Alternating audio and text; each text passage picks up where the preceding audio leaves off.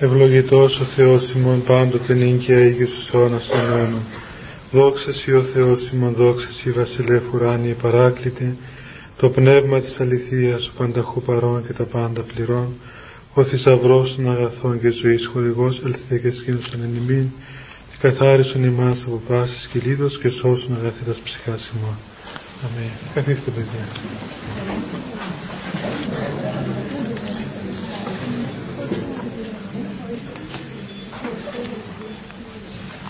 Επειδή είμαι πολύ κουρασμένος παιδιά και δεν έχω και δύναμη να, να φωνάζω, γι' αυτό κάνετε λίγο σιωπή εσείς παρακαλώ.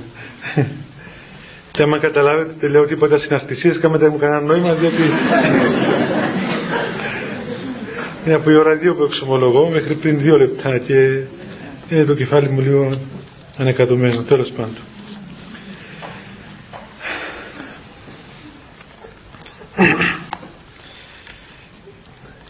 Σήμερα θα μελετήσουμε την τέταρτη εντολή του Θεού παιδιά όπως είχαμε πει σιγά σιγά τις μελετήσουμε όλες.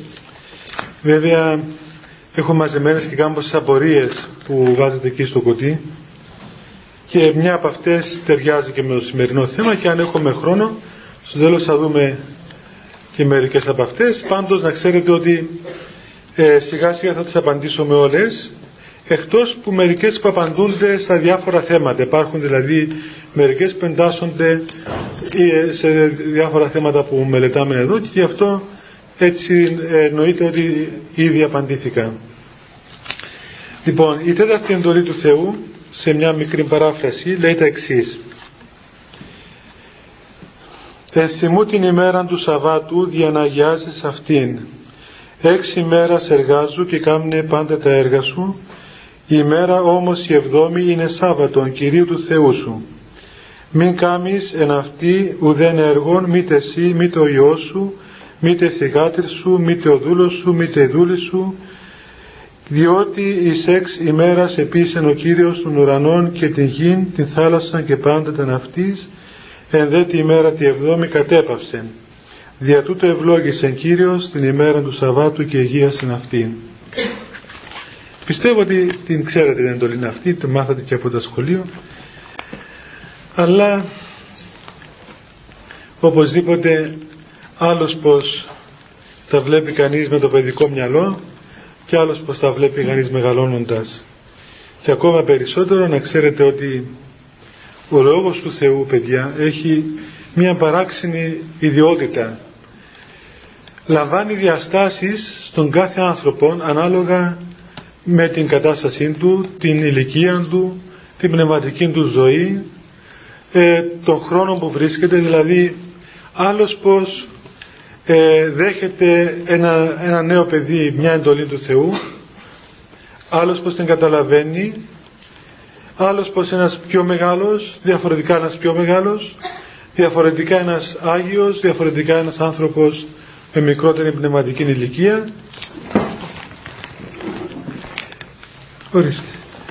Αλλά το, το καλό είναι ότι σε όλες τις ηλικίες και τις πνευματικές και τις σωματικές ο Λόγος του Θεού γίνεται τροφή στον άνθρωπο.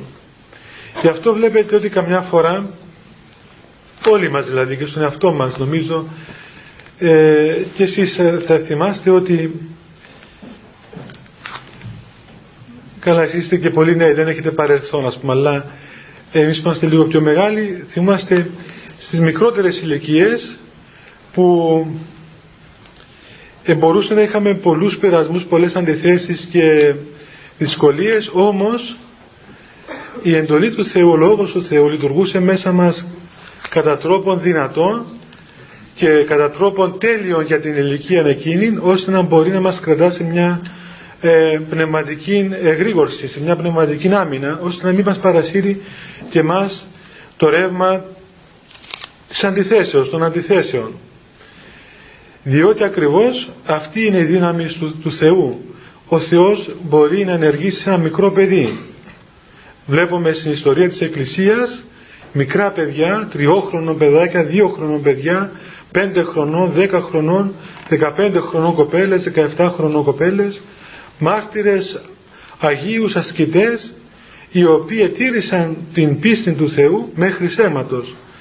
Ε, ε, υπέστησαν φοβερά μαρτύρια παρόλο που ήταν μικρά παιδιά. Δεν, ε, δεν τρόμαξαν δεν ελίγησαν ούτε από την φύση ενώ ήταν κοπέλες ας πούμε.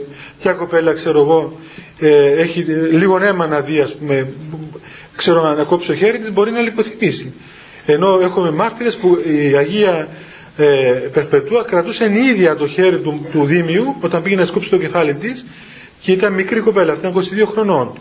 Και λέει στο μαρτυρολόγιο το αυθεντικό της εποχής εκείνης ότι όταν έβαλε το σπαθί και της έκοβε το κεφάλι αυτός έτρεμε, ήταν, ε, τη λυπήθηκε. Και αυτός λέγε κόψε μη φοβάσαι, κόψε αυτός ε, έτρεμε το χέρι του. Και πιάσε το χέρι του και το κρατούσε σταθερά εκείνη να κόψει καλά, να μην την αφήσει ας πούμε έτσι πίσω τελειώτη και διάφορα άλλα πράγματα. Όταν ε, έπεσαν πάνω της οι πάνθυρες και αυτά τα όλα τα άγρια θηρία και αυτή τόσο πολύ προσευχόταν λέει το μαρτύριο όπου δεν κατάλαβε. Όρμησε πάνω στο τάβρος ξέσχισε την κοιλιά της την πέταξε δύο μέτρα στον αέρα έπεσε κάτω και έλεγε ε, σκόστηκε και έψαχνε να καλύψει το σώμα της με τα ρούχα της και της έλεγαν όλοι κοίταξε ας πούμε ε, σε εξέσχεση τα εντόσια σου όταν όλα είχε γίνει δηλαδή θάνατη και αυτή δεν κατάλαβε τίποτα διότι προσευχόταν. Θέλω να πω ότι ε, η εντολή του Θεού, οι εντολές του Θεού λειτουργούν στον άνθρωπο κατά τρόπο μυστηριώδη. Έτσι λοιπόν ε, όταν εμείς είμαστε μικρά παιδιά και διαβάζαμε τις εντολές του Θεού λειτουργούσαν μέσα μας ανάλογα με την παιδικότητά μας Τώρα που μεγαλώνουμε πρέπει να τις ξαναδιαβάζουμε και πάντοτε τις διαβάζουμε γιατί κάθε φορά θα λειτουργούν μέσα μας ανάλογα και με την ηλικία μας στη σωματική και την ηλικία μας στην πνευματική.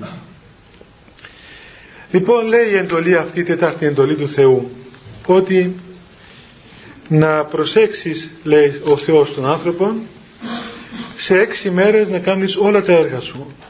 Τη δε εβδόμηνη μέρα να μην κάνεις καμία εργασία αλλά να αφιερώνεις την ημέρα αυτή στον Θεό και να αγιάζεις την ημέρα εκείνη διότι ο Θεός σε έξι μέρες έκαμε όλα τα έργα Του έκαμε τη δημιουργία τη δε εβδόμηνη ημέρα εκατέπαυσε από τον έργο Του.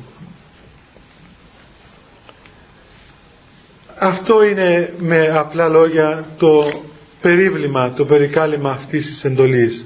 Αλλά για να δούμε τι σημαίνει αυτό το πράγμα; Καταρχάς, όπως είπαμε παιδιά και στην αρχή, οι εντολές είναι αντίδοτα των ασθενειών του ανθρώπου. Ο άνθρωπος όταν έπεσε από την κοινωνία με τον Θεό και διαστράφει η φύση, ο ψυχικός και σωματικός του κόσμος, εχρειάστηκε μετά εξιστέρων σαν ένας καλός ιατρός ο Θεός, ο Πανάγαθος Πατέρας μας Θεός ο οποίος έπρεπε να δώσει το αντίδοτο στην αρρώσκια η οποία ήρθε στην ανθρώπινη φύση. Αυτό το αντίδοτο, αυτά τα αντίδοτα είναι οι εντολές. Κατά ακρίβεια δεν έπρεπε ο Θεός να δώσει εντολές στον άνθρωπο. Διότι η εντολή είναι τρόπον να το πούμε μία μείωση της προσωπικότητας του ανθρώπου.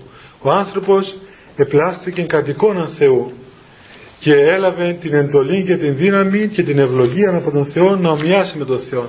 Άρα λοιπόν η φυσική λειτουργία του ανθρώπου είναι σύμφωνη με τον Θεό και δεν χρειάζεται εντολές όπως εντολές δεν χρειάζονται οι Άγιοι. Οι Άγιοι υπερβαίνουν τον νόμο των εντολών. Γι' αυτό λέει ο Απόστολος ότι δικαίω νόμος σου κοίται δεν χρειάζεται στον δίκαιο άνθρωπο νόμος ε, χρειάζονται οι εντολές σε εμάς που βρισκόμαστε ακόμα στα πλαίσια της αρρώσκιας όπως στον άρρωστο χρειάζονται τα φάρμακα. Ένας βασικός, ένα βασικό στοιχείο του ανθρώπου είναι ότι ε, στη δημιουργία κατέχει την κεντρική θέση είναι βασιλεύς της κτίσεως ο άνθρωπος ο Θεός τον έκανε να άρχει να εξουσιάζει όλες τις δημιουργίες. Τουλάχιστον αυτή ήταν η πρώτη, η πρώτη ευλογία του Θεού. Και ακόμα ο άνθρωπος ε, να μπορεί να κινείται μέσα στη δημιουργία σε απόλυτη ελευθερία. Η πτώση όμως υπέταξε τον άνθρωπο σε πολλά στοιχεία της φύσεως, του αφήρεσε πολλές δυνάμεις και έτσι ο άνθρωπος έκτοτε δυστυχώς υπόκειται εις τη φθορά, υπόκειται εις την, εις την φύση η οποία αντάρτεψε κατά του ανθρώπου και υπόκειται και σε ένα στοιχείο το οποίο λέγεται χρόνος. Ο χρόνος παιδιά είναι κάτι το οποίο ανήκει στην πραγματικότητα την γήινη να το πούμε. Ο Θεός δεν έχει χρόνο, ο Θεός είναι άχρονος. Δεν υπάρχει χρόνος εις τον Θεό. Διότι για τον Θεό δεν υπάρχει ούτε παρελθόν, ούτε παρόν, ούτε μέλλον, ούτε κινείται ο Θεός σε αυτά τα περιθώρια. Για μας υπάρχει ο χρόνος. Και ο χρόνος ακριβώς εδόθηκε στον άνθρωπο όπως όλα τα στοιχεία της δημιουργίας με ένα σκοπό να βοηθήσει τον άνθρωπο να ομοιάσει στον Θεό. Γι' αυτό λένε οι πατέρες ότι τελικά η κρίση του Θεού στην Δευτέρα Παρουσία θα είναι κυρίως περί του χρόνου. Δηλαδή ο χρόνος, ο χρόνος μας σε αυτόν τον κόσμο, αυτός ο χρόνος θα μας κρίνει το πώς έπρεπε να είμαστε και το πώς είμαστε και πού τελικά ε, πέρασε αυτός ο χρόνος που είχαμε. Γι' αυτό και στην Θεία Λειτουργία ένα από τα βασικά αιτήματα που λέμε όπως ακούτε λέμε τον υπόλοιπο χρόνο της ζωής ημών εν ειρήνη και μετανία εκτελέσε. Παρακαλούμε τον Θεό να μας δώσει την σύνεση ώστε ο υπόλοιπος χρόνος της ζωής μας να περάσει με ειρήνη και με μετάνοια. Εμείς οι χριστιανοί πιστεύουμε απόλυτα ότι όπως ο χρόνος έχει αρχή έτσι έχει και τέλος. Θα έρθει κάποια ώρα κατά την οποία θα πάψει να υπάρχει ο χρόνος. Όπως λέει στην Αποκάλυψη ότι μετά την έλευση του Χριστού, την βασιλεία του Χριστού, τη Δευτέρα Παρουσία, χρόνος σου και τι έστε. Πάβει πλέον να υπάρχει χρόνος και μπαίνουμε όλοι μέσα στην ε, άχρονη αυτή ατμόσφαιρα την, στην οποία κινείται ο Θεός και οι άνθρωποι ε, οι οποίοι πλέον έχουν φύγει από τα περιθώρια του κόσμου τούτου. Αυτή η εντολή έχει δύο όψεις. Η μια όψη είναι να μας προστατεύσει από την αναισθησία. Δηλαδή να μας προστατεύσει από το να μην μας ενδιαφέρει ο χρόνος και να πούμε ότι δεν με ενδιαφέρει τίποτα. Το ρίχνουμε στη ραθυμία, στην ακιδεία, στη θεμπελιά και δεν αξιοποιούμε τον χρόνο. Δηλαδή όταν μας λέει ο Θεός έξι μέρες να εργάζεσαι, μας αναγκάζει να εργαζόμαστε. Μας δίνει την εντολή ότι πρέπει να εργαζόμαστε, πρέπει να, να κινούμαστε, πρέπει να ενεργούμε. Δεν πρέπει να παραμένουμε σε ραθυμία. Και όταν μας λέει από την άλλη πλευρά ότι τη δε εβδόμηνη ημέρα να την αγιάζεις, να την αφιερώνεις στον Θεό, να καταπάμεις από τα έργα σου, μας προστατεύει από το άλλον άκρο της πτώσεως, το οποίο είναι το, το, το πρόβλημα που υπάρχει ίσως σήμερα, το πρόβλημα του άγχους. Δηλαδή, που μας πιέζει ο χρόνος και πιέζουμε και εμείς τον χρόνο και πιέζει ένας τον άλλο και στο τέλος δεν ξέρουμε τι μας γίνεται. Και πάμε να τα κάνουμε όλα και γινόμαστε κι εμείς μια σαλάτα. Και είναι πραγματικά ένα φαινόμενο το οποίο και εσάς ακόμα που είστε εδώ στο Πανεπιστήμιο σας είναι ένα πρόβλημα. Δεν έχουμε χρόνο. Όταν του πεις κάτι δεν έχω χρόνο. Όλη μέρα διαβάζω. Τώρα αυτό βέβαια είναι φαντασία. Διότι και εγώ έκανα φοιτητής, δεν ήμουν βέβαια σαν και εσάς τόσο συνεπής φοιτητής, αλλά πάντοτε είχα χρόνο να κουτσομπολεύω και να γυρίζω τα σπίτια των, των γνωστών και των φίλων μου. Έχει μια παροιμία που λένε στην Ελλάδα, δεν ξέρω αν τη λένε και στην Κύπρο, ότι μια γυναίκα λέει έχω τόσες πολλές δουλειές να κάνω λέει και έχω και το χωριό να γύριστο. λοιπόν, όταν του πεις ε, ξέρω εγώ διέβασα κανένα βιβλίο μα δεν έχω χρόνο. Διέβασα κανένα βιβλίο πνευματικό δεν έχω χρόνο. Κάμε προσευχή, δεν έχω χρόνο. Ε, πάνε στην εκκλησία την Κυριακή, δεν έχω χρόνο πάντα. Έχω πολλά μαθήματα, ιδιαίτερα μαθήματα, πράγματα ξέρω εγώ. Όλα τα έργα της τηλεόρασης τα βλέπει. Εκείνα έχει χρόνο. Κάθε Σάββατο, Παρασκευή, Σάββατο, Κυριακή, νύχτα βγαίνει ας πούμε έξω, υπάρχει χρόνος. Γενέθλια, ξέρω κάτι τέτοια, τι, πώς, τι γιορτές υπάρχουν, χρόνος υπάρχει. Βρίσκομαι χρόνο δηλαδή. Το θέμα είναι το πώς αξιοποιούμε τον χρόνο. Και εγώ ξέρετε παιδιά, ε, σας το έχω πει κι άλλες φορές, μου έκανε φοβερή εντύπωση ε, στο μοναχισμό το πρόβλημα του χρόνου. Ενώ νομίζει κανείς και αυτό αφορά την εκκλησία. Δεν Εγώ επειδή είμαι μοναχός λέω ένα παράδειγμα. Ότι ε, μέσα στην εκκλησία και ιδιαίτερα μέσα σε ένα μοναστήρι ας το πούμε υπάρχει μια μονοτονία και λες κάθε μέρα τα ίδια πράγματα ας πούμε. Τα ίδια πράγματα, τα ίδια λόγια, ίδιες προσευχές. Ε, δεν βαριέσαι εκεί μέσα ας πούμε πόσες μέρες, τόσες μέρες τα ίδια και τα ίδια.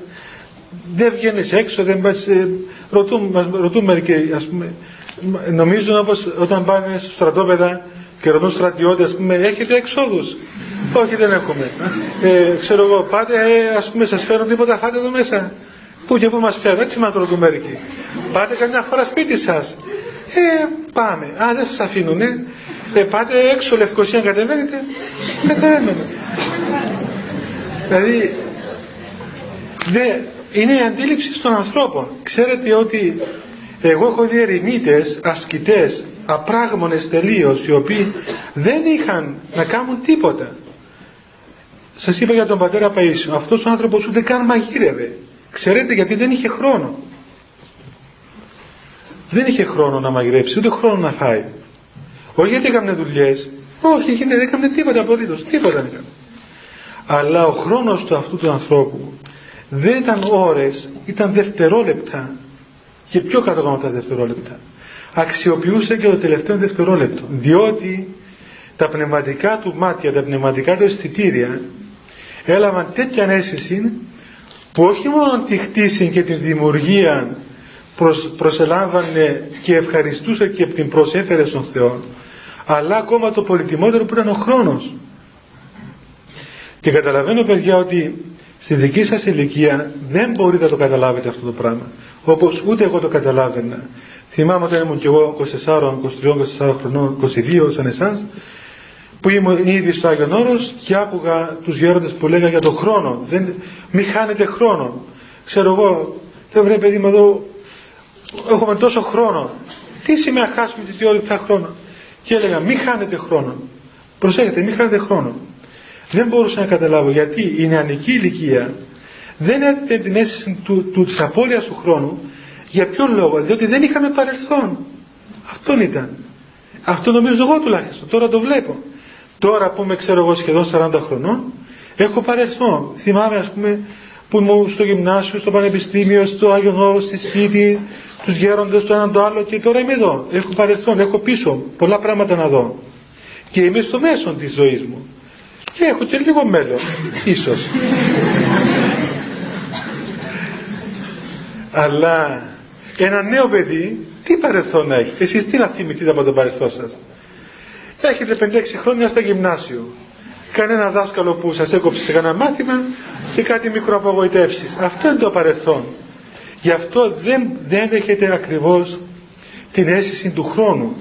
Ξέρετε ότι μετά τα 30 σας ο χρόνος θα τρέχει ασταμάτητα. Δεν θα σταματάμε τίποτα.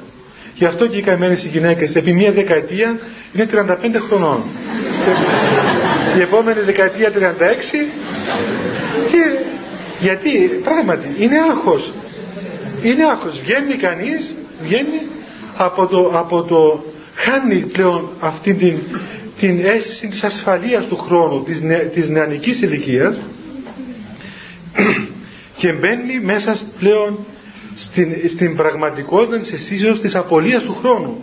Χάνεται ο χρόνος. Αλλά ο χρόνος παιδιά τι είναι; Ο χρόνος, να ξέρετε, είναι ο θάνατος.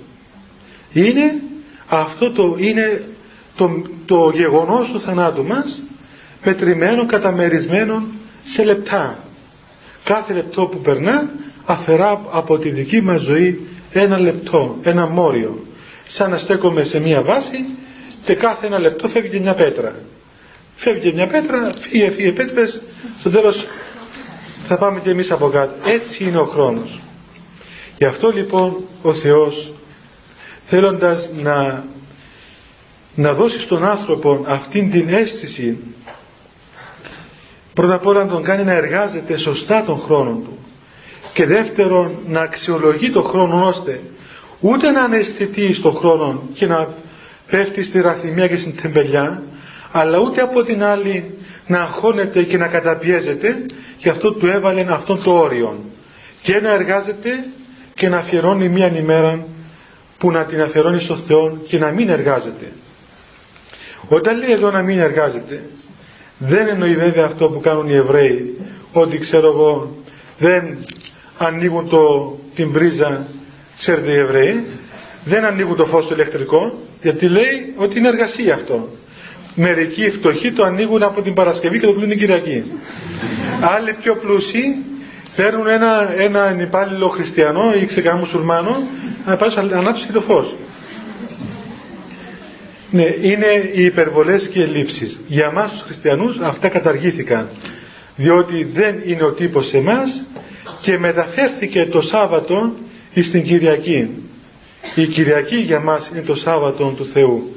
Είναι η ημέρα η επομένη των Σαββάτων κατά την, οποία, κατά την οποία αναστήθηκε ο Χριστός γι' αυτό λέγεται και Κυριακή είναι η μέρα του Κυρίου και τελείται κατεξοχήν ανεπάντοτε αδιάλειπτα ανεξαιρέτως η ευχαριστία, η Θεία Ευχαριστία η οποία αγιάζει εμάς και τον χρόνο και τον κόσμο με τη μετάληψη των μυστηρίων.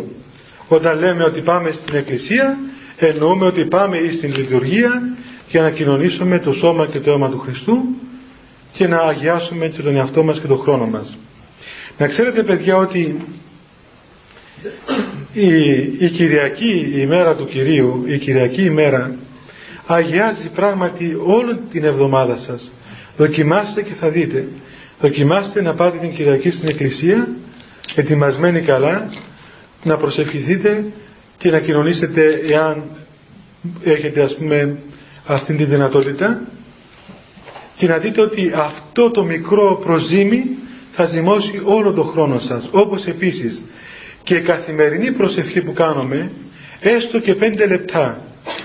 Προσευχηθείτε πέντε λεπτά το πρωί και πέντε λεπτά το βράδυ. Να δείτε πώς θα επηρεάσουν αυτά τα λίγα λεπτά όλο το 24 ώρο σας. Διότι ακριβώς όταν εισέρχεται μέσα στη ζωή μας ο Θεός, ο Θεός έχει φοβερή δύναμη όπως είπε ο Χριστός ότι μοιάζει η Βασιλεία του Θεού με ένα μικρό προζύμι το οποίο ζυμώνει ολόκληρο ζυμάρι. Δεν ξέρω αν έχετε ζυμώσει και μια φορά αλλά θα δείτε πως ξέρετε ότι μπορεί να βάλω με ένα σακούλι αλεύρι με το νερό και ένα, ένα κιλό προζύμι. Αυτό το κιλό προζύμι θα κάνει όλο το, όλο το αλεύρι εκείνο ζυμάρι και θα γίνει πραγματικό ψωμί. Έτσι συμβαίνει και με την προσευχή. Γι' αυτό λοιπόν εμείς οι χριστιανοί τα τέκνα της Εκκλησίας πρέπει να μάθουμε να μπορέσουμε να βγούμε από την πίεση αυτών των πραγμάτων και ιδιαίτερα εσείς να βγείτε από την πίεση του δίθεν χρόνου ότι σας πιέζει ο χρόνος και να βάλετε μια ιεράρχηση της ζωής σας να πείτε ότι εντάξει εγώ θα διαβάσω, θα διαβάζω όλη μέρα, θα πάω στα φροντιστήριά μου, θα κάνω τις μελέτες μου, θα κάνω όλα όσα πρέπει να κάνω. Όμως, έχει έναν όριο αυτό το πράγμα. Έχει έναν όριο. Και τώρα θα σταματήσω για να κοιτάξω τον εαυτό μου, τον άνθρωπο. Μην χάσετε τον άνθρωπο, παιδιά, μέσα στα γεγονότα. Και προπάντως μην χάσετε τον, τον άνθρωπο, το ανθρώπινο πρόσωπο, μέσα στις γνώσεις. Γιατί εάν χάσετε τον εαυτό σας μέσα στις γνώσεις, θα γίνετε ένα κομπιούτερ. Θα έχετε γεμίσει γνώσεις και μετά θα περπατάτε και θα παραμιλάτε. Όπως ένα κομπιούτερ άμα χαλάσει που βγάζει συνέχεια ε, φυλάδια. Και το, το μηχάνημα που βγάζει φυλάδια τι θέλει γράφει πάνω. Γιατί χάλασε, δεν υπάρχει κανένα να το αναχαιτήσει. Πρέπει να το βγάζει στην πρίζα και να σταματήσει. Έτσι είναι ο άνθρωπος ο οποίος χάνει το πρόσωπό του μέσα στο πλήθος των δίθεν υποχρεώσεων αυτός ο άνθρωπος στο τέλος πραγματικά αρρωστά, είναι άρρωστος. Γι' αυτό μετά μόλις συμβεί κάποια αποτυχία σε ένα μάθημα κάποιος καθηγητής, ξέρω εγώ, σας δυσκολέψει, χάσετε κανένα χρόνο, κανένα εξάμεινο, τότε αρχίζουν όλα να φαίνονται μαύρα, άσχημα. Δηλαδή ακόμα και η ίδια η ζωή σας δεν έχει αξία. Λες και η ζωή του ανθρώπου, ο άνθρωπος εξαρτάται από τα εξάμεινα του πανεπιστημίου ή εξαρτάται από το τι θα πει ο καθηγητής. Καλός ο καθηγητής, καλά και τα εξάμεινα, καλά και τα διαβάσματα. Αλλά ο άνθρωπος είναι πάνω από αυτά τα πράγματα. Ο άνθρωπος είναι υπεράνω αυτών. Και για να μπορέσετε να σταθείτε σαν άνθρωποι πρέπει να μάθετε να επικοινωνείτε με τον Θεό. Αλλά για να το κάνετε και αυτό πρέπει να έχετε μια ιεραρχία στη ζωή σας. Να τηρήσετε δηλαδή αυτό που λέει εδώ η εντολή. Έναν όριο. Το όριο του χρόνου. Σταματήστε τον χρόνο εκεί που θέλετε εσείς. Θα πείτε ότι φτάνει. Εγώ θα αφιερώσω μισή ώρα, μία ώρα. Όχι για τον Θεό, παιδιά. Είναι καταχραστικός που το λέμε για τον Θεό. Ο Θεός δεν έχει ανάγκη από εμάς. Εμείς προσευχόμαστε. Δεν παίρνει τίποτα Θεός από την προσευχή μας. Δηλαδή δεν δοξάζεται ο Θεός. Εμείς δεν, δεν προσφέρουμε τίποτα στον Θεό. Ουσιαστικά όλα αυτά για μας τα κάνουμε. Όπως παραδείγματος χάρη το μωρό που τρώει νομίζει ότι τρώει για το κατήρι της μάνας του ενώ είναι αυτό το που τρέχει ας πούμε. Σαν πως να τρώει το μωρό τρώει η μάνα του. Αλλά νομίζω ότι έτσι είναι για τη μάνα του που τρώει ας πούμε. Έτσι είναι και εμείς. Όταν προσευχόμαστε νομίζουμε ότι λέμε προσευχόμαστε για τον Θεό ή αφιερώνουμε αυτή την ώρα για τον Θεό. Δεν είναι για τον Θεό. Για τον εαυτό μας την αφιερώνουμε. Τον εαυτό μας τρέφουμε, τον εαυτό μας οξυγόνουμε, πώς τον πούμε, δίνουμε οξυγόνο στον εαυτό μας, να μπορέσει να αντέξει κάτω από τον βυθό των κοσμικών πραγμάτων. Διότι εάν δεν μπορέσουμε να βρούμε μία ιεραρχία, να ξέρετε το αποτέλεσμα θα είναι ότι θα πνιγούμε. Σας θυμίζω τον λόγο που είπε ο Χριστός σε εμάς τους μαθητές του και σε εμάς όλους. Μας είπε ότι προσέχετε, πολύ καλά προσέχετε, μήποτε βαρυθώσουν οι μόνοι καρδίε, μήπως βαρύνουν οι καρδιές σας, νεκρωθούν, νιστάξουν, γίνουν βαριές οι καρδιές σας από την κρεπάλη και τη μέθη και τις μέρινες τις βιωτικές. Δηλαδή έβαλε τις βιωτικές μέρινες, αυτό το πνίξιμο δηλαδή των πραγμάτων που μας αφαιρεί την ευκαιρία του χρόνου μαζί με την κρεπάλη, μαζί με τις αμαρτίες, τις αρχικές και τις ε, τρόμαξα κι εγώ και, τε, και τη μέθη να πούμε έβαλε όλα αυτά μαζί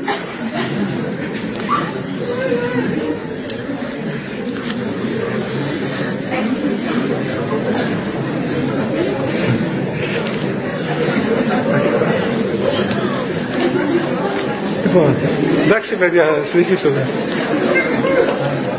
Να μην χάνουμε χρόνο.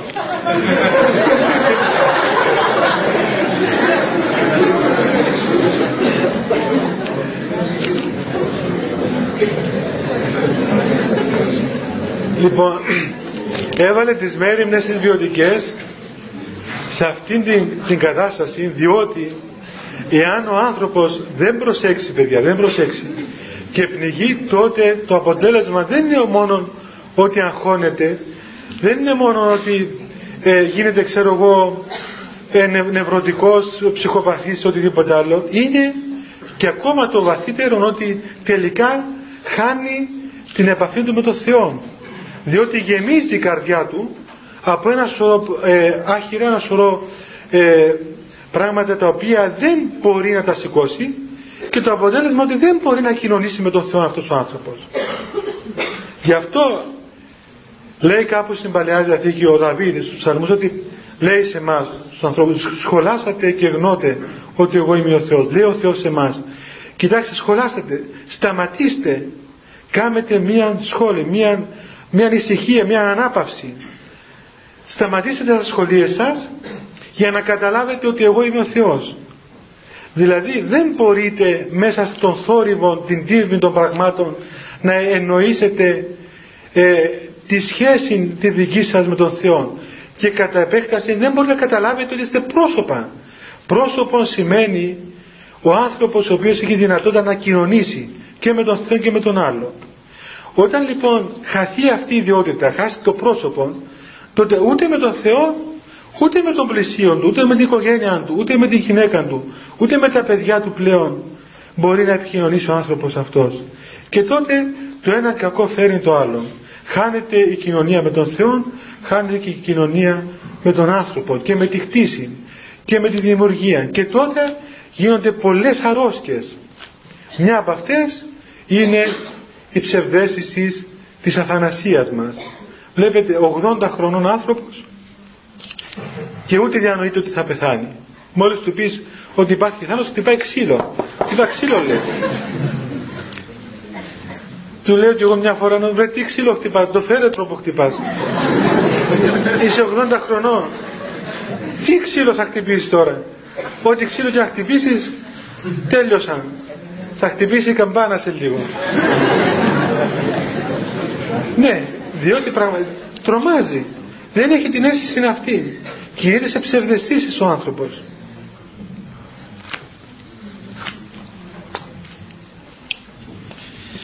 Για να πάμε και στις ερώτηση περί χρόνου. Λέει λοιπόν εδώ η έννοια της ματαιότητας και της ταυτότητας του κόσμου υπάρχει πριν από την ύπαρξή μας στον κόσμο. Ποια η θέση του ανθρώπου σε αυτήν; Αξίζει να γεννιούνται νέα πλάσματα σε αυτόν τον κόσμο, το γεμάτο θλίψης και πόνο.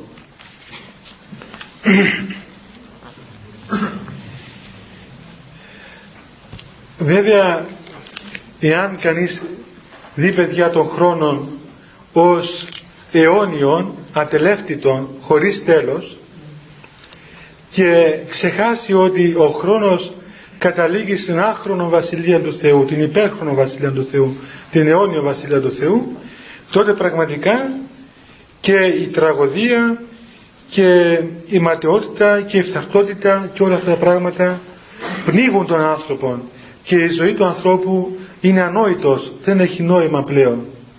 Διότι τι νόημα μπορεί να υπάρξει σε έναν άνθρωπο ο οποίος καταλήγει στο μηδέν, καταλήγει στο χάος, καταλήγει στην άβυσσον. Δεν έχει τίποτα πέραν τούτου. Διότι να θα κάνει αυτός ο άνθρωπος.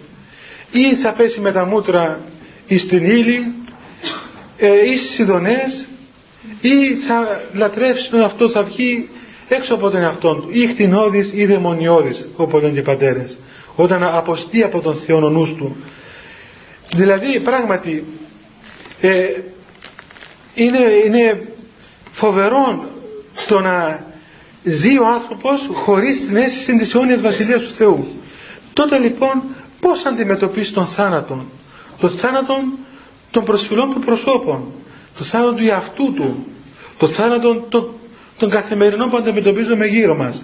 Πώς θα τον δει αυτόν; Τι νόημα έχει πλέον οι αρρώσκες, τα τόσα παιδάκια που πεθαίνουν, τόσοι άνθρωποι που καθημερινά λιώνουν; Όλες οι δυστυχίες μας, όλα αυτά τα πράγματα λαμβάνουν τραγικές διαστάσεις.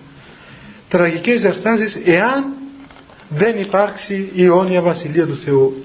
Όμως η Εκκλησία κινείται ακριβώς μέσα στη φωτεινή αυτή πορεία που την καταβγάζει η Ανάσταση στον νεκρό και την καταβγάζει ακόμα και το τέλος όπου είναι η αιώνιος Βασιλεία του Θεού. Έτσι λοιπόν και τα παιδιά τα οποία γεννούνται σε αυτόν τον κόσμο το γεμάτο θλίψης και πόνο μπορούν, έχουν την ευκαιρία να πάρουν τον πόνο και να τον μεταποιήσουν εις αιώνιο βασιλεία. Έτσι λειτουργεί ο πόνος μέσα στην Εκκλησία. Έτσι λειτουργεί και ο χρόνος. Έτσι λειτουργεί και η ύλη. Έτσι λειτουργούν τα πάντα. Η Εκκλησία δηλαδή είναι ένα εργαστήριο το οποίο προσλαμβάνει το φθαρτό και το κάνει άφθαρτο. Προσλαμβάνει τον πόνο και τον κάνει αιώνια παρηγορία. Προσλαμβάνει την ύλη και την κάνει άειλον ευφροσύνη. Προσλαμβάνει τον άνθρωπο και τον κάνει Θεό. Αυτό είναι η Εκκλησία. Όπως τώρα που έχει κάτι εργοστάσια που πιάνονται την εκκρεδάκια και την κάνουν ξέρω εγώ άλλα πράγματα έτσι, ε; Ναι. Παίρνει τα φθαρτά και τα κάνουν μια φθαρτά. Λαμβάνει λοιπόν τον κόσμο μέσα στη φθαρτότητα και του δίνει νέα ζωή και νέα διάσταση, τον μεταμορφώνει μέσα στο φως της Βασιλείας του Θεού. Η ματαιότητα και η φθαρτότητα δεν υπάρχει πριν από την ύπαρξή μας στον κόσμο. όπως λέει η ερώτηση αυτή. Δηλαδή πριν έρθουμε εμείς στον κόσμο δεν υπήρχε φθαχτότητα διότι ο Θεός είναι άφθαρτος. Δεν υπήρχε τίποτα. Ο Θεός εκ του μηδενός δημιούργησε τα πάντα. Αυτή είναι η θέση της αποκαλύψεως του Θεού, της Αγίας Γραφής, της Εκκλησίας. Εκ του μειόντος επαρήγαγε ο Θεός τα πάντα. Πριν να παράξεις ο Θεός τα πάντα δεν υπήρχε τίποτα. Υπήρχε μόνο ο Θεός. Και γι' αυτό πολλές φορές που λένε για την, ε, πώς να πούμε, και τον άνθρωπο, αν έγινε από τον πίθηκο ή αν έγινε ξέρω από τον κροκόδιλο ή αν έγινε από οτιδήποτε άλλο, δεν, έχει, δεν είναι θέμα αυτό παιδιά. Εμείς η Εκκλησία δεν είναι ας πούμε, ε, πώς να πούμε, μία, ξέρω, δεν έχει μείον ας πούμε, δεν ξέρω οτιδήποτε, ούτε βιολογία. Η Εκκλησία είναι θεολογία και η θεολογία λέει το εξής ότι ο Θεός εκ του μη όντως δημιούργησε την χτίση.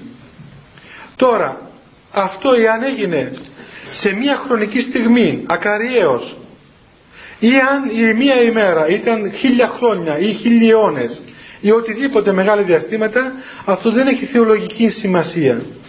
Αυτό έχει κοσμολογική, γεωλογική σημασία, το οποίο θα ανακαλύψουν οι επιστήμονες. Δεν λέει τίποτα για μας αυτό. Εμάς λέει ένα μόνο, ότι ο Θεός δημιούργησε τα πάντα και ο Θεός υπέταξε τα πάντα στον άνθρωπο και τον άνθρωπο τον έκανε κατ' εικόνα δική του και καθομοίωση. Ε, αυτό το πράγμα δεν μπορεί να το ανατρέψει η επιστήμη. Δεν κινδυνεύει η Εκκλησία από την επιστήμη. Οι, οι Δύσεις, ε, οι, οι παπικοί ας πούμε, οι Φράγκοι, οι οποίοι φοβόντουσαν την επιστήμη, μόλις ένας επιστήμονας έλεγε ότι ξέρω εγώ υγεία στον Αγγίλη τον έκαιγαν. Γιατί φοβόντουσαν. Διότι νόμιζαν ότι η Αγία Γραφή είναι βιολογία, είναι γεωγραφία, είναι αστρονομία. Δηλαδή ε, πήραν την Αγία Γραφή και την έκαναν Κοράνι. Όπως λένε οι μουσουλμάνοι. Ότι το Κοράνι είναι θεόπτευστο μέχρι και το τελευταίο κόμμα. Ε, όπως σας είπε και την άλλη φορά εδώ ο πατήρ Ζαχαρίας. Ε, σε εμά δεν κινείται έτσι. Σε εμά η θεολογία έχει αξία. Όχι οι ιστορικές πληροφορίες της εποχής εκείνης έχουν αξία στη γραφή, όχι. Αξιόπιστο στη γραφή και ιστορικά και γεωγραφικά και για τα πάντα. Αλλά η, ουσία, η σημασία της Εκκλησίας, της γραφής, της Αποκαλύψεως είναι ακριβώς ο Θεός και ο άνθρωπος. Αυτό δεν μπορεί κανείς να το αμφισβητήσει. Έτσι λοιπόν ο κόσμος, ο χρόνος, η δημιουργία όλα έχουν ένα σκοπό. Ποιον; Τη θέωση του ανθρώπου. Θέλετε να ρωτήσετε τίποτα παιδιά;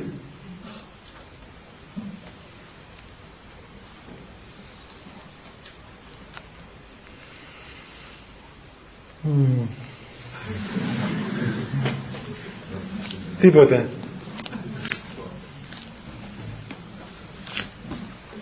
Ντρέπεστε, ξέρω ότι θέλετε αλλά ντρέπεστε. Άμα κάνει ένα στην αρχή, μετά δεν θα ντρέπεστε. Πού είναι ο Ανδρέας; Στο ιερό. Άντε Ανδρέα, πες τίποτα. Ε, αχ, ρε Ανδρέα. Ναι, άντε Μαρία.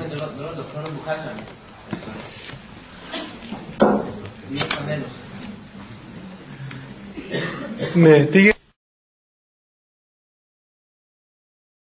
υπάρχει μία, μία πύλη, μία πόρτα, μία είσοδος και η πύλη αυτή λέγεται μετάνοια. Και ξέρετε ότι ο θρήνος των Αγίων πολλές φορές που ίσως διαβάζετε παντερικά βιβλία και βλέπετε ότι πολλοί Άγιοι θρηνούσαν και έλεγαν ότι πενθούν και θρηνούν για τις αμαρτίες τους δεν είναι παιδιά ότι έκαναν εγκλήματα οι Άγιοι όχι. Δεν είχαν τίποτα να θρηνήσουν οι Άγιοι. Δεν είχαν τίποτα. Το απτόν όπως νομίζουμε εμείς ότι η, η πορεία μας η, πώς να πούμε, η σωτηρία μας εξαρτάται από τις πράξεις μας. Οι Άγιοι θρηνούσαν για την απώλεια του χρόνου το οποίο έχασαν ε, μέσα στη ζωή τους. Και η απώλεια του χρόνου δεν ήταν ότι σπαταλήθηκε σε αμαρτία όχι. Ήταν ότι δεν αξιοποιήθηκε τέλεια λέει ε, ο Άγιος Ιωάννης Κλίμακος ότι μην απατάσαι λέει ανόητη εργάτη ότι θα αναπληρώσεις τον χρόνο που έχασες τον χθεσινό χρόνο με τη σημερινή εργασία. Έστω και αν δουλέψεις όλη μέρα και όλη νύχτα η σημερινή εργασία δεν είναι ικανή να αναπληρώσει το σήμερα όχι να γεμίσει και το χθες αλλά μια λύση υπάρχει. Το να αισθανθεί ο άνθρωπος ότι εσπατάλησε σαν τον άσο των ιών την ουσία, την περιουσία του ουράνιου πατέρα του. Και η περιουσία του ουράνιου πατέρα είναι κυρίως ο χρόνος. Δηλαδή ο χρόνος που μας έδωσε ο Θεός εμάς σαν πολύτιμο στοιχείο για τη θέωσή μας και τον αγιασμό μας εσπαταλήθηκε μέσα στη ματαιότητα των πραγμάτων.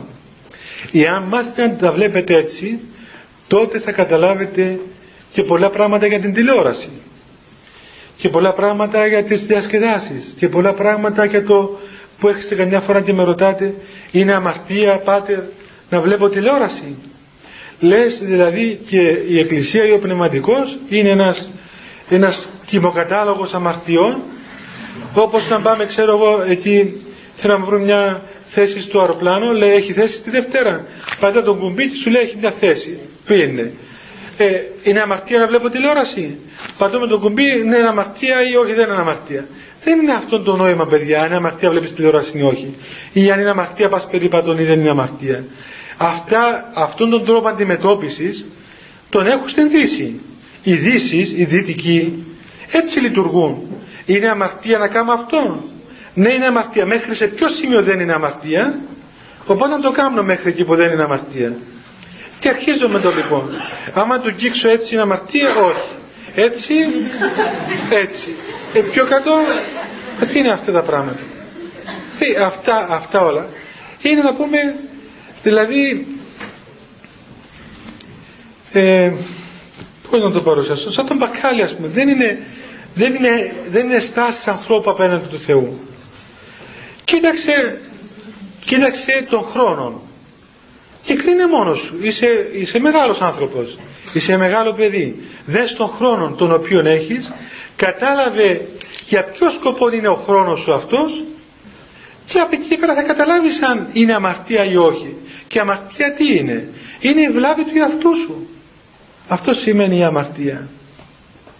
Και τουλάχιστον, τουλάχιστον όταν καταλάβαμε ότι κάναμε καμιά έτσι ας πούμε στραβοτεμονιά ε, να το αναπληρώνουμε της μετανοίας. Ακόμα το χειρότερο όταν πάμε να κατοχυρώσουμε ας πούμε και να δικαιολογήσουμε την απροσεξία μας. Αυτό τότε δεν επιφέρει ποτέ θεραπεία.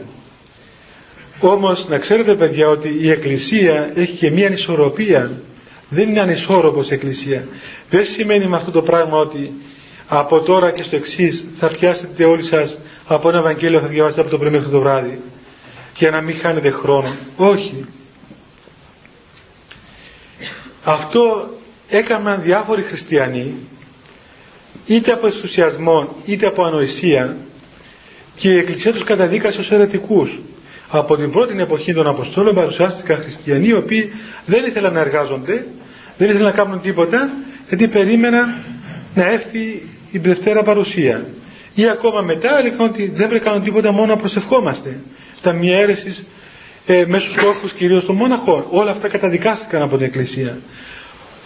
Η Εκκλησία κινείται μέσα σε μια ισορροπία. Ο άνθρωπος κινείται ισόρροπος. Ε, ο χρόνος αξιοποιείται και όταν ακόμα λέμε αστεία και όταν ακόμα διασκεδάζουμε και όταν ακόμα τρώμε αλλά όλα αυτά τα πράγματα και η διασκέδαση μας και το φαγητό μας και ο ύπνος μας και ο ξύπνος μας και τα ταξίδια μας και τα ανέκδοτα μας όλα εμβαπτίζονται μέσα στην ατμόσφαιρα της κολεμβήθρας του Αγίου Πνεύματος όπως πιάνουμε το μωρό. Έτσι και δεν το κάνουμε χριστιανό με το απλό να του πούμε ότι είσαι χριστιανός αλλά πιάνουμε το μωρό ή πιάνουμε τον άνθρωπο και τον βαπτίζουμε μέσα στο νερό και τον ανάγουμε από το νερό αισθητά είναι υλικό στοιχείο και πνευματικό μαζί. Και αναγεννάται ο άνθρωπος αυτός και γίνεται πολίτης της Εκκλησίας. Και γίνεται καινός άνθρωπος, καινούριος άνθρωπος. Έτσι λοιπόν μαζί με τον άνθρωπο βαπτίζουμε όλα τα του ανθρώπου. Και η Εκκλησία μας ευτυχώς παιδιά η Ορθόδοξη Εκκλησία Είναι μια ισορροπημένη εκκλησία. Συνδυάζει την άσκηση με την, πώς να την πούμε, με την παράκληση, με την ηλαρότητα, με την παρηγοριά. Δεν είναι απαράκλητος εκκλησία, δεν είναι μονοφυσίτικη εκκλησία, μία φυσιστία, μόνο τα πνευματικά και όχι τίποτα άλλο. Βλέπετε στην εκκλησία υπάρχουν μέρες σαν το αυτή η εβδομάδα. Για όσους δεν το ξέρετε, ε, να το μάθετε, να μην χάσετε την, ευκαιρία, ότι αυτή η εβδομάδα δεν νηστεύομαι, παραδείγματος χάρη, έτσι. Μπορείτε δηλαδή την Τετάρτη και την Παρασκευή, που μέχρι τώρα νηστεύατε αυστηρά, να φάτε ό,τι θέλετε. Γλιτώνετε από δύο αμαρτίες. Ε, γιατί το κάνει η Εκκλησία; Ακριβώς διότι είναι ισόρροπος. Έρχεται η Μεγάλη Σαρακοστή και ε, παρηγορεί, δίνει παράκληση στα παιδιά της έροντας το, το θεσμό της νηστείας ώστε σιγά σιγά σιγά να μπει μέσα στον χώρο αυτόν της ασκήσεως. Και γενικά όλη η Εκκλησία βλέπετε αγιάζει τον γάμο, αγιάζει την τροφή, αγιάζει τον ύπνο, αγιάζει τα πάντα η Εκκλησία. Δεν έχει κάτι το οποίο μένει έξω από, την, από τον αγιασμό. Μόνο ένα πράγμα, η αμαρτία. Η αμαρτία δεν αγιάζεται ποτέ. Λοιπόν,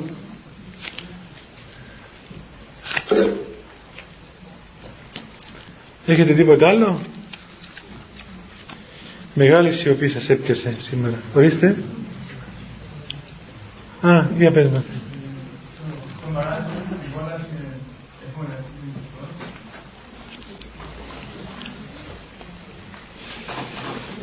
Ε, όχι. Δηλαδή στην αιώνια ζωή δεν υπάρχει αίσθησης χρόνου. Και η αιωνιότητα είναι η ίδια και στον παράδεισο όπως τον λέμε και στην κόλαση. Διότι ουσιαστικά και ο παράδεισος και η κόλαση είναι η κατάσταση του ανθρώπου μετά την παλιγενεσία, μετά την τέλευση του Χριστού. Οι Άγιοι κοινωνούν με τον Θεό αιωνίως και οι άνθρωποι οι οποίοι δεν κοινωνούν με τον Θεό χωρίζουν από τον Θεό αιωνίως. Δεν υπάρχει αίσθησης χρόνου, δηλαδή το χθες και το αύριο. Και αυτό είναι και η αιωνιότητα. Ναι, αλλά βλέπουμε τον υλικό κόσμο να μου πάρω, ναι. Ορίστε. Στον υλικό κόσμο βλέπουν τον από το ε, Άρα έχουν αίσθηση. Ε, όχι παιδιά, δεν υπάρχει αίσθησης. Δεν υπάρχει αίσθησης, διότι καταρχάς μετά τη Δευτέρα παρουσία αλλάζουν όλα. Όλη η χτίση αλλάζει. Έχει υλικότητα, θα έχει υλικότητα να χτίσει, αλλά όχι την υλικότητα αυτή. Τώρα όμως οι άνθρωποι, οι ψυχές των ανθρώπων δηλαδή εκεί που βρίσκονται δεν έχουν αίσθηση των παρών των πραγμάτων. Μόνο όσο τους πληροφορήσει ο Θεός. Γι' αυτόν ο μόνος τρόπος επικοινωνίας μας με τους κεκοιμημένους είναι η προσευχή. Δεν μπορούμε να επικοινωνήσουμε με άλλον τρόπο. Δια της προσευχής κοινωνούμε με τις ψυχές των ανθρώπων, διότι μόνο το Πνεύμα του Άγιον έχει εξουσία επί της ψυχής του ανθρώπου. Οι δαίμονες ουδέποτε. Γι' αυτόν τον λόγο τα μέντιου ε, είναι καταδικασμένα από την Εκκλησία, διότι συνεργάζονται με δαίμονες. Και όχι, δεν, ουδέποτε μιλά μια ψυχή σε ένα μέντιου. Ο διάβολος ομιλεί, όχι η ψυχή. Δεν έχει εξουσία ο διάβολος στην ψυχή. Γι' αυτό και οι ψυχές δεν έχουν αίσθηση μόνο όσα τους πληροφορεί το Πνεύμα του Θεού. Πώς είναι εξουσία έχει ο διάβολος στον κόσμο; Διότι συγκεκριμένα χθες διαβάζω την Αγία Γραφή και όταν ο διάβολος δοκιμάζει τον Χριστό, τον διάβασε τον Ιβέρ στην Αμπορο, ναι. και λέει η Αγία Γραφή και ο διάβολος ο οποίος είναι ο άρχον του κόσμου, ναι. είπε του Ιησού Χριστό ότι θα είναι οτιδήποτε εάν τον προσκυνήσει τον παραδείγμα. Ναι, αλλά με ξεχάσει ο διάβολος λέει πολλά ψέματα και μάλλον δεν λέει ποτέ αλήθεια. Δηλαδή είπε του Χριστού ότι εάν με προσκυνήσεις θα σου δώσω όλες τις βασιλείες αυτές γιατί είναι δικές μου αλλά δεν είναι δικές του γιατί δεν έχει τίποτα αυτός έτσι δεν έχει τίποτα δικό του. Ούτε την ύπαρξη του δεν την έχει καν. Δηλαδή τι έχει δικό του από πού το πήρε και είναι δικό του. Γίνονται δικά του κατά το μέτρο που εμείς του τα δίνουμε. Έτσι. Κατά το μέτρο δηλαδή που ο κόσμος δίδεται στον διάβολο εξουσιάζει σε αυτούς ο διάβολος. Κατά το μέτρο που ο κόσμος δίδεται στον Θεό, αλευθερώνεται από τον διάβολο. Δεν έχει εξουσία ο διάβολος στην εκκλησία, δεν έχει εξουσία ο διάβολος στον άνθρωπο ο οποίος αρνείται τον διάβολο. Γι' αυτό βλέπετε στο βάπτισμα παιδιά, πριν μας βαπτίσουν, αν έχετε δει βαπτίσεις ενηλίκων και στα μικρά παιδιά που πάτε αλλά δυστυχώς δεν προσέχετε, θα δείτε ότι όταν ο κατηχούμενος ε, είναι δύο στάδια. Είναι το στάδιο του κατηχουμένου και του, του βαπτιζομένου. Ο κατηχούμενος ε, βγαίνει έξω από την εκκλησία και στρέφεται προς δυσμάς. Εμείς που βαφτίσαμε πολλά, πολλά παιδιά στο Άγιον Όρος και στην Κύπρο μεγάλους, έτσι τους κάναμε. Βγάζει τα παπούτσια του, είναι ξυπόλυτος και στρέφεται προς δυσμάς έχοντας τα χέρια του ψηλά και τον ρωτάει ο, ο ιερέας. Εκ μέρους της Εκκλησίας αποτάσσεσαι το σατανά; Και λέει αποτάσσομαι αποτάσσεσαι το σατανά και όλες, όλα τα έργα του και τις πομπές του και τις λατρείες του. Αποτάσσομαι τρεις φορές και μετά του λέει ακόμα φτύσε τον έφυσον και έμπτυσον αυτόν. Να του φυσήσεις και να του φτύσεις του διαβόλου και φτύνει ο διάβολος ο, ο, ο άνθρωπος. Θα σας πω και ένα αστείο να γελάσετε φεύγουμε φτύνει ο άνθρωπος τον διάβολο. Έτσι και μετά μετά ε, και έχοντας τα χέρια σε αποταγή. Γι' αυτό βλέπετε διάφοροι Άγιοι δεν ξέρω εδώ αν έχει κανένα οι όσοι κυρίως στις εικόνες έχουν το χέρι τους έτσι. Αυτό το έτσι που είναι η άρνηση του σατανά της αμαρτίας. Μετά στρέφεται κατά Ανατολάς ο άνθρωπος και σταυρώνει τα χέρια στο στήθος έχοντας στάση αποδοχής και του λέει συντάσσεσαι το Χριστό, συντάσσομαι. Συντάσσεσαι το Χριστό κτλ και, και μετά προσκύνησον αυτό και πέφτει μέχρι κάτω στο έδαφος και προσκυνά τον Χριστό λέγοντας προσκυνώ Πατέρα Υιόν και Άγιο Πνεύμα αποτάσσεται δηλαδή ο χριστιανός τον διάβολο ε, δεν έχει εξουσία ο διάβολος πάνω στον άνθρωπο. Μόνον μόνον εάν εμείς του δώσουμε εξουσία διαφορετικά τίποτα, απολύτως τίποτα. Θυμάστε και στην παραβολή εκεί που ζήτησαν από τον Χριστό εξουσία να πάει πάνω στα γουρούνια. Ούτε στα γουρούνια δεν έχει εξουσία πόσο μάλλον στον κόσμο. Το αστείο θίγει τις γυναίκες όμως πειράζει καλά ε, αφού το ζητήσατε δεν μπορούμε να αρνηθούμε. Λοιπόν, λέει ένα αστείο παιδιά ότι κάποτε ένας ιερέας απλοϊκός με ολιγογράμματος ε, έκανε ένα, ένα γάμο. Λοιπόν, και εκεί που έκανε το γάμο, κρατούσε το βιβλίο το ευχολόγιο και είχε ε, ανεμιστήρα και φύσησε ο αέρας και του άλλαξε τα σελίδες και έφυγε από την ακολουθία του γάμου και πήγε στο βάπτισμα. Οπότε ε, ο ιερέας απλός άνθρωπος, ο λιγογράμματος, ρωτάει τον γαμπρό, αποτάσσεσαι το σατανάς; λέει ο γαμπρός, ε, τρόμαξε εκείνος. του λέει, του λέει, πες αποτάσσομαι. Λέει αποτάσσομαι. λέει αποτάσσεσαι το σατανά. Αποτάσσομαι, αποτάσσομαι. Ε, η νύφη δεν μαρτυρήθηκε. Λέει πάτερ, για το όνομα του Θεού, τι είναι αυτά που λες; Εμένα εννοείς. Της λέει, της λέει ο ιερέας, σιωπή δεν θα σου φτύσει τώρα.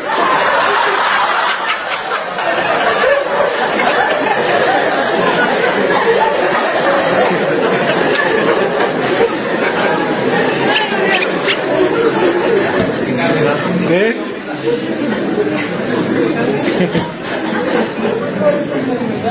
Έτσι έλεγε το, το βάπτισμα. Ε; Δεν ξέρω με το αποτέλεσμα. Αλλά δεν φαίνεται να εφάνηκε και πολύ παράξενο στο γαμπρόν τουλάχιστον.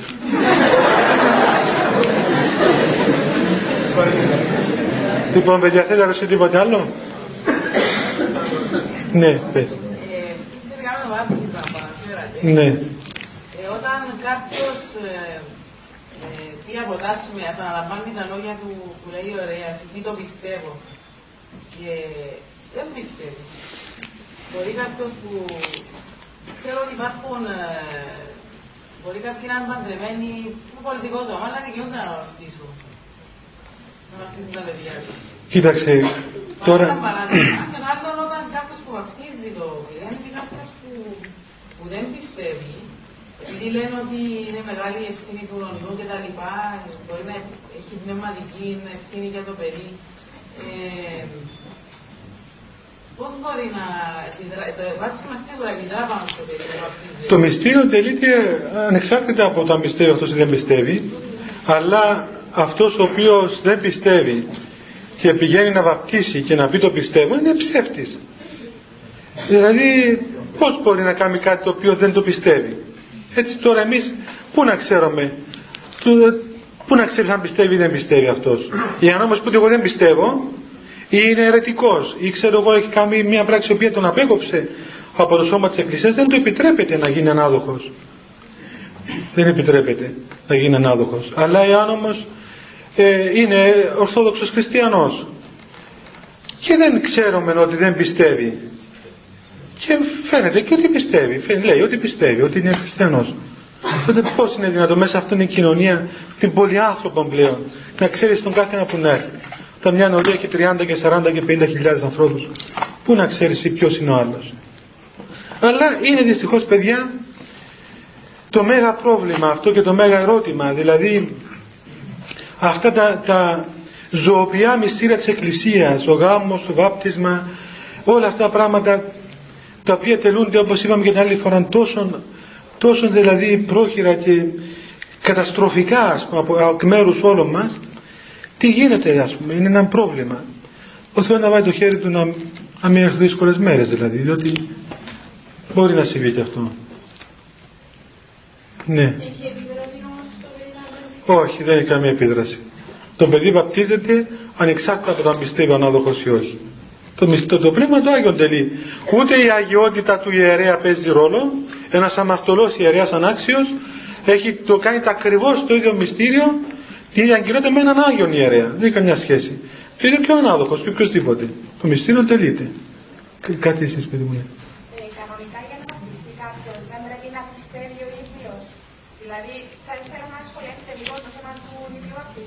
Ναι. Είναι γεγονός ότι ε, πρέπει να πιστεύει ο ίδιος. Όμως, επειδή υπάρχει ο κίνδυνος να αποθάνει το παιδάκι αυτό πριν βαπτιστεί και επειδή το βάπτισμα δεν του έρει την ελευθερία του γι' αυτό η Εκκλησία δέχεται τον ήπιο βαπτισμό όχι ότι δεν δέχεται τον βάπτισμα των μεγάλων ανθρώπων. Βαπτίζουμε και μεγάλους. Εάν τύχει ας πούμε να, να ξέρω κάποιος είναι ε, μουσουλμάνος, είναι ξέρω οτιδήποτε σε άλλη αίρεση ε, και επιστρέφει στην Εκκλησία βαπτίζεται, ό,τι ποια ηλικία και να είναι. Όμως ε, η Εκκλησία υιοθέτησε τον υποβαπτισμό και προτρέπει τους πιστούς χριστιανούς να βαπτίζουν τα παιδιά τους μικρά ώστε να μπορούν τα παιδιά να μετέχουν στα μυστήρια αυτά στο μυστήριο της ευχαριστίας, να είναι μέλη της Εκκλησίας, εάν τυχόν φύγουν από τον κόσμο αυτό, να είναι αναγεννημένοι Χριστό και να λαμβάνει την ευθύνη ο ανάδοχος και οι γονείς να διδάξουν στο παιδί το μυστήριο της Εκκλησίας, το, την πίστη στον Θεό. Το παιδί όμως έχει την ελευθερία να αρνηθεί αν θέλει το βαπτισμά του.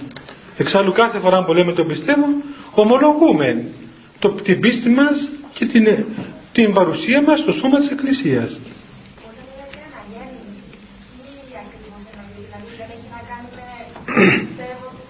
Όχι. Το βάπτισμα είναι οντολογικό, δεν είναι τυπικό. Δηλαδή δεν είναι μια τυπική προσχώρησης μας στην Εκκλησία. Αλλά είναι η είσοδος του Αγίου Πνεύματος μέσα στην καρδία του ανθρώπου και η έξοδος του σατανά από την καρδία του ανθρώπου. Είναι, είναι ανακαίνιση, ανα, ανακαινίζεται ο άνθρωπος. Αποβάλλει τον παλαιόν άνθρωπο και ενδύεται τον νέο, τον Χριστόν. Δηλαδή πρώτου βαπτίσματος, πρώτου βαπτίσματος μέσα στον άνθρωπο υπάρχουν δε, ε, δαιμονικές ενέργειες. Έτσι. Με το βάπτισμα αποβάλλονται αυτές, καθαρίζει η καρδία και ο άνθρωπος λαμβάνει όλες, όλα τα χαρίσματα του Θεού εσπέρματι μέσα του. Ξέρετε παιδιά, όσα, όσα και σας φαίνεται παράξενο πράγμα, να σας πω ένα απλό παράδειγμα. Δέστε τους μουσουλμάνους, έτσι, Πάτε σε μια μουσουλμανική χώρα. Να δείτε πόσο καθυστερημένοι άνθρωποι είναι. στην Αίγυπτο ξέρω εγώ όσοι έχετε πάει θα δείτε εκεί που είναι οι κοινωνίες των μουσουλμάνων είναι βρωμιά και δυσοδεία δίπλα που είναι το χριστιανό ολοκάθαρες. Ξέρετε ότι γι' αυτό γιατί λέγεται για το βάπτισμα φώτισμα; Και σε αυτά τα απλά πρακτικά πράγματα φωτίζεται ο άνθρωπος με το βάπτισμα. Και ακόμα ξέρετε και κάτι άλλο το οποίο έλεγαν και οι γιαγιάδες μας. Ξέρετε ότι οι αβάπτιστοι άνθρωποι έχουν μια μυρωδιά άσχημη; Ε; Παλιά που είχε Τούρκους, θυμάστε το έλεγα, τον Τούρκο λέει και αν τον πλύνεις, αν τον λούσεις, ε; Ξέρε, παιδιά μην μη γελάτε, διότι εγώ σας το λέω αυτό, δεν το λέω για να μειώσω τους ανθρώπους αυτούς, όχι. Ε, ήμουν αυτόπτης μάρτυρας σε, σε ασκητές του Άγιον Όρος, οι οποίοι, οι οποίοι ε, τους πλησίασαν αιρετικοί άνθρωποι και βρωμούσαν και το κατάλαβαν και τους το είπαν και είπαν αυτός είναι, έχει, έχει αιρέσεις, είναι αιρετικός, είναι αβάπτιστος. Έτσι είναι πράγματι. Τώρα να μου πει, δεν ξέρω, μπορεί να είναι πνευματική αυτό το πράγμα. Αυτή η όσφρησης, μπορεί να είναι πνευματική, δεν ξέρω. Εγώ όμως το αισθάνθηκα πολλές φορές. Θυμάμαι που, που, που λέμε, είχαμε πολλούς Τούρκους. Λοιπόν, και άλλες φορές που είχε ένα.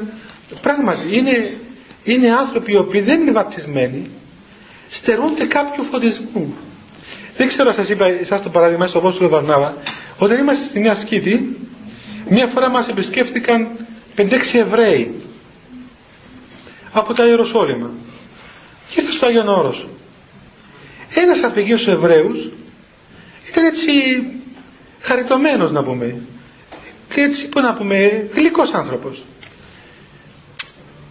Ήρθε εκεί, αγιογραφούσαμε εμείς στο, στο εργαστήριο μας εκεί στη Σκήτη. Ήταν καμιά δεκαετία πατέρες, ήρθαν, κοιτούσαν έτσι παράξενα εκεί, μας βγάζαν φωτογραφίες, ξέρω εγώ.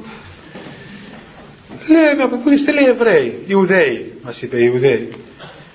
Ε, πού μένετε, στη Ιερουσαλήμ. Και ήρθαμε στη Ελλάδα και είπαμε να έρθουμε στο Άγιον Ωραία. Εκείνος ο, ο χαριτωμένος, να το πούμε, πραγματικά μα έκανε εντύπωση. Του ρωτάω, εγώ λέω, εσύ είσαι Εβραίος, λέει ναι. Λέω, μα σίγουρα Εβραίος πραγματικός, Εβραίος εξ Εβραίων. Εβραίος. Λέω, δεν φαίνεσαι για Εβραίος. Με κοιτούσε παράξενα, μου λέει, όχι είμαι Εβραίος. Και μετά όταν, όταν ήταν να φύγω, τι μου λέει. Με πήρε ιδιαίτερος και μου λέει, μου λέει, έχεις δίκιο. Εγώ, η μάνα μου ήταν Κυπρία και με βάφτισε όταν ήμουν μικρός, αλλά σε ηλικία τριών ετών άλλαξα θρήσκευμα και έγινα Εβραίος. Και το βάπτισμα, παιδιά, η χάρη του βαπτίσματος φαινόταν πάνω του. Φαινόταν πάνω σε αυτόν τον άνθρωπο. Έχουμε πολλά παραδείγματα στη ζωή των Αγίων, δεν έχω χρόνο να σας πω, ίσως κάποια άλλη φορά σας μιλήσω για το βάπτισμα, που ήδη οι Άγιοι έβλεπαν πάνω στον άνθρωπο τη χάρη του βαπτίσματος, που τους εγκατέλειψε, όταν εγκατέλειπε τους άλλους, όταν αρνούνται τον Χριστό ή όταν έκαναν ας πούμε κάτι το οποίο ήταν άρνησης. Βέβαια δεν είναι τυπική ένταξη σε ένα σωματείο το βάπτισμα. Είναι οντολογική ανακαίνιση του όλου ανθρώπου. Όλο το είναι του ανθρώπου αλλάζει. Ναι. αυτή τη χάρη του βαπτίσματος έστω και αν δεν η χάρη του βαπτίσματος όπως η χάρη όλων των μυστήριων ενεργοποιείται ανάλογα με την εργασία των εντολών. Κατά το μέτρο που ενεργούμε τις εντολές ενεργοποιούνται και τα χαρίσματα των μυστηρίων. Είναι κατά αναλογία μου πάει. Εντάξει θα πούμε και το τελευταίο γιατί βλέπω ότι πέρασε. Ναι πες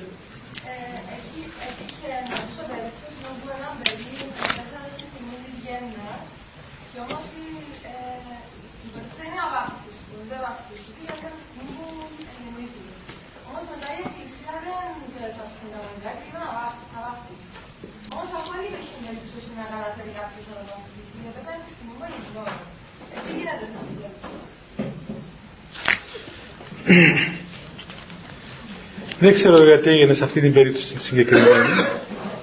Αλλά όταν ένα παιδάκι πεθάνει αβάπτιστο, τότε βέβαια δεν κάνουμε την ακολουθία της κηδείας, διότι δεν του χρειάζεται καταρχάς, αλλά οπωσδήποτε ε, το σωστό είναι ότι κάποιος ιερέας πρέπει να συνοδεύσει το παιδάκι αυτό στο κημητήριο των χριστιανών, να ταφεί εκεί που είναι η τάφη των χριστιανών.